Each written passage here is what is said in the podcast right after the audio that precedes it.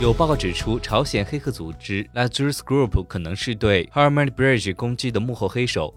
根据区块链研究公司 Elliptic 的最新分析，一个据信收到国家资助的朝鲜黑客组织 Lazarus Group 可能是上周对 Harmony Bridge 攻击的幕后黑手。根据 Elliptic 的说法，攻击者在黑客攻击后将被盗资产转换为八万五千八百三十七个 ETH，并从六月二十七号开始通过 Credito Crash 发送部分 ETH。到目前为止，大约三万五千个 ETH 已发送到 Credito Crash。Harmony Bridge 黑客事件与其他的黑客事件一致，包括三月份价值六点三五亿美元的 Rolling Bridge 黑客事件。Elliptic 的分析还强调了 Harmony Bridge 黑客世界中指向 Ledger Group 的其他因素，包括自动存入 Tornado Cash 以模拟 Robinbridge 机芯的程序化洗钱以及盗窃的时间。